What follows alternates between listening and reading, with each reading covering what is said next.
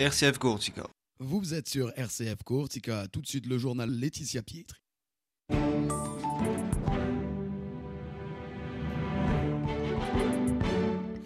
Mesdames, Messieurs, bonjour.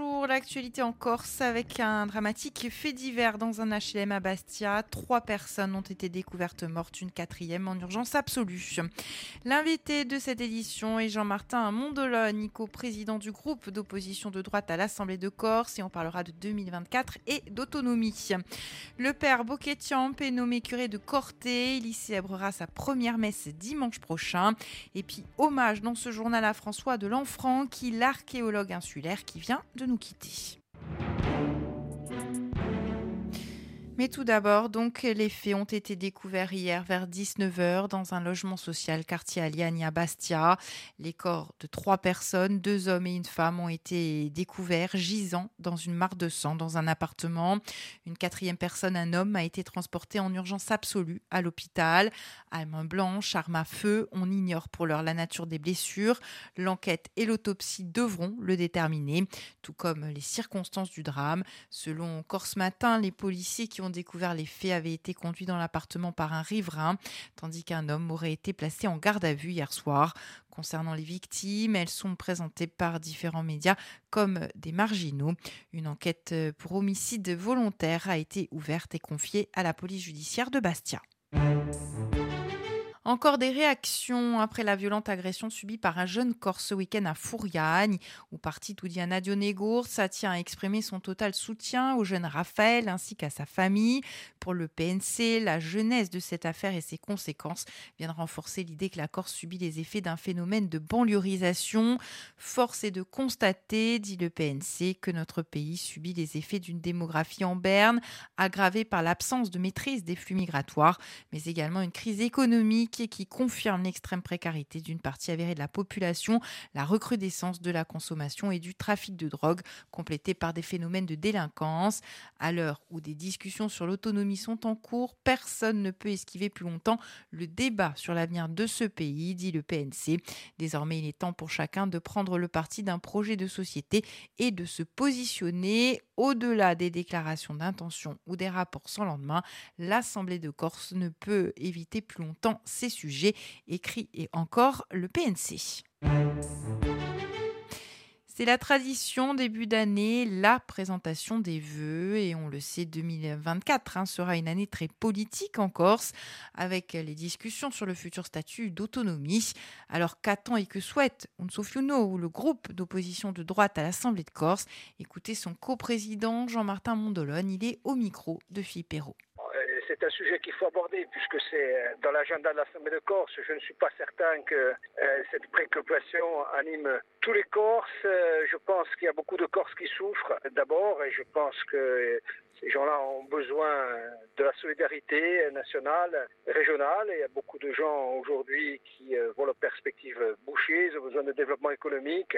Si tout ça passe pour l'autonomie, tant mieux et nous veillerons accorder à la Corse le statut dont elle a besoin. Mais je pense que prioritairement, nous, devons créer des solutions pragmatiques au service des uns des autres. Est-ce que vous pensez que le consensus pourra aboutir justement entre toutes les, composantes de l'Assemblée de Corse impliquées dans ce projet d'autonomie? Je pense qu'il y a les voies pour un consensus qui ne soit pas mou, qui soit respectueux de nos différences. Maintenant, si c'est un point d'équilibre qui ne satisfait personne, je pense que ce serait un, un échec. En tout cas, nous veillons à trouver sur certains sujets euh, des, voies d'équilibre au service de la Corse. Chaque fois que euh, il est question de, servir la Corse par la voie du consensus, nous serons au rendez-vous. Maintenant, si nous avons la conviction euh, que c'est le consensus pour, pour le consensus, évidemment, ce n'est pas une question de résistance, nous sommes et nous demeurerons euh, beaucoup plus réservés. Voilà, Jean-Martin Mandologne, le coprésident d'Unsoufiuno, ou le groupe d'opposition de droite à l'Assemblée de Corse. Il était notre invité ce matin.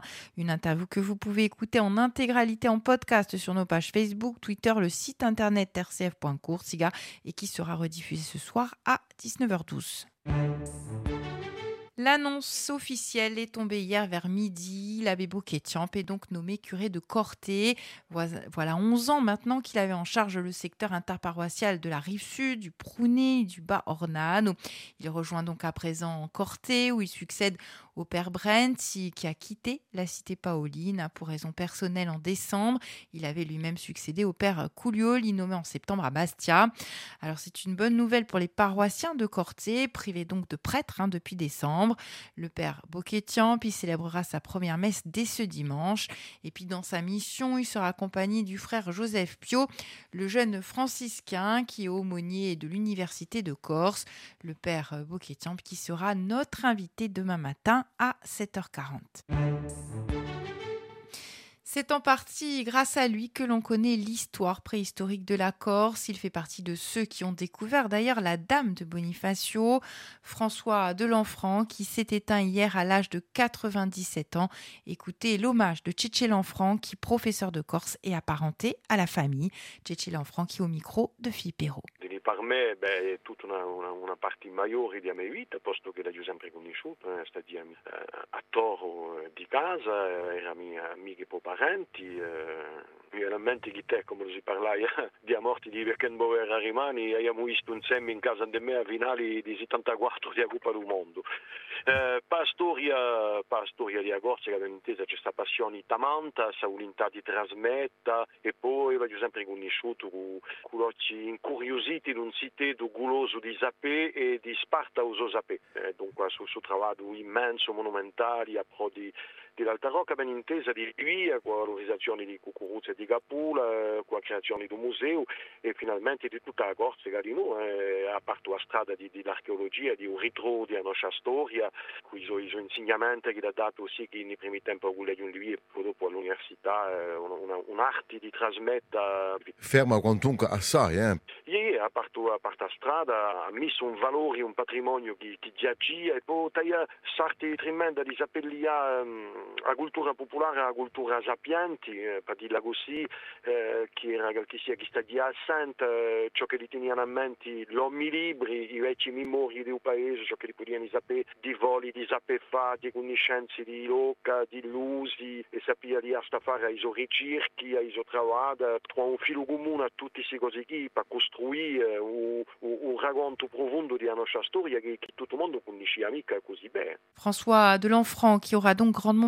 participer à la connaissance de la période préhistorique en Corse. On revient sur ses découvertes en compagnie d'Hélène Paolini Saez du laboratoire régional d'archéologie, toujours au micro de Philippe Hérault. de l'enfant qui pour moi c'est vraiment l'archéologue euh, dans toute sa spécificité. C'est pour moi vraiment un archéologue euh, qui a beaucoup marqué euh, la période des années 60, 70, 80 jusqu'à jusqu'à euh, les années 2000. il a vraiment fait énormément de travail euh, sur tout le piano de, de avec une connaissance très approfondie euh, de ce secteur. Il a fouillé de nombreux sites. Le, premier site, je crois qu'il a fouillé, c'était Coucouroute, dans les années, dans la fin des années 70, où il a repris les fouilles de, de, Roger Grosjean et il a vraiment renouvelé tout un pan de, de notre connaissance de la, de la préhistoire en apportant ben, beaucoup d'informations. Et euh, moi, ce que j'apprécie beaucoup dans, le travail de, François Delanfranc, c'est vraiment son ouverture d'esprit, puisqu'en fait, il a, il a énormément œuvré pour la connaissance de plusieurs matériaux et en publiant énormément, il a travaillé aussi bien sur la connaissance de l'obsidienne, bien évidemment la céramique, mais également euh, il était très attaché à toutes les études qui touchaient au paléo-environnement. Et, et, donc, c'est véritablement un, c'est vraiment le, un de nos pères, quoi. Je dirais, nous, la, nouvelle génération, c'est vraiment quelqu'un qui nous a, qui nous a mis sur la voie de, de la pluridisciplinarité, de l'archéométrie, avec une grande ouverture d'esprit, une grande, une grande richesse et toujours dans une, très belle humilité. Et on a, on a beaucoup à, apprendre encore des, travaux de François. Autre disparition, c'est une figure du football mondial qui s'est éteinte hier, Franz Beckenbauer. Il aura marqué l'histoire du sport. On revient sur son parcours avec vous, Philippe Hérault. Et oui, Laetitia, Franz Beckenbauer, celui que l'on surnommait le Kaiser, l'empereur, s'est éteint lundi en Autriche, à Salzbourg, à l'âge de 78 ans, des suites d'une longue maladie. Double ballon d'or en 1972 et 1976, triple vainqueur de la Coupe d'Europe des clubs champions, l'ancienne Ligue des champions, 74, 75, 76 également, champion du monde en 1974 en tant que capitaine de la Mannschaft et en tant que sélectionneur en 1990.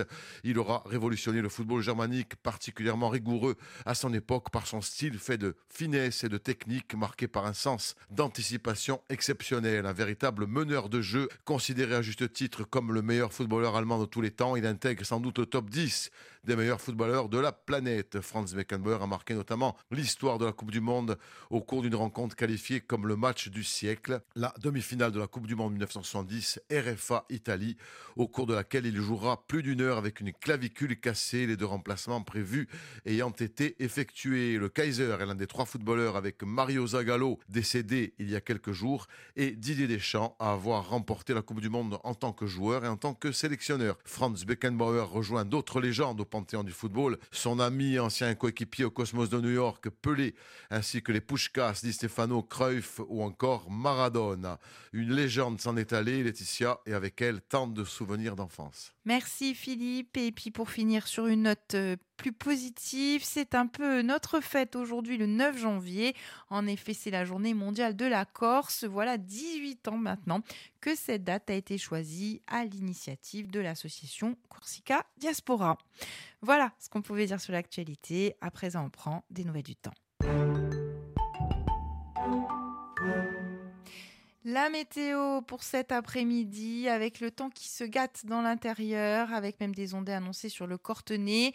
Sur le littoral, le soleil devrait faire de la résistance, malgré des passages nuageux, devrait faire, puisqu'on l'a attendu ce matin, le soleil sur le littoral. Enfin, les températures, elles sont comprises entre 6 et 13 cet après-midi. Voilà, c'est la fin de cette édition. Merci de votre fidélité. Très très belle journée à l'écoute de nos programmes.